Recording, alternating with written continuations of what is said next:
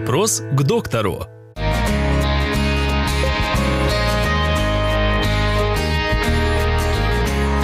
Как вы относитесь к ополаскивателям для полости рта? Сейчас у нас есть, существует очень э, большой э, выбор, хороший арсенал средств для ухода за полостью рта. Э, естественно, что мы начнем с того, что это то, что банально, то, что всем привычно, это зубная щетка, зубная паста.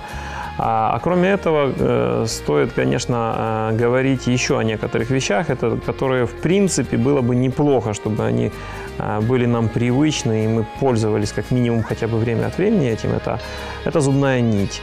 Э, опять-таки правильное использование. Это ополаскиватели, э, которые тоже можно использовать э, как после чистки зубов, так возможно где-то в каких-то ситуациях и отдельно после приема пищи, которые имеют хорошие антисептические свойства, которые помогут вам и освежить дыхание,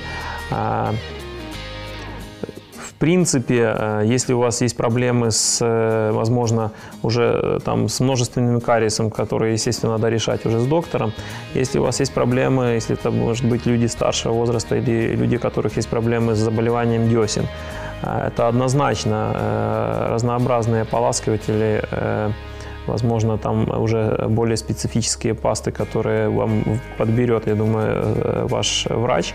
Э, под вашу ситуацию уже. Э, но так или иначе, использование вот этих разнообразных методов, э, скажем, гигиенических, они помогут вам сохранить ваши зубы в более здоровом состоянии и, естественно, на более длительный период.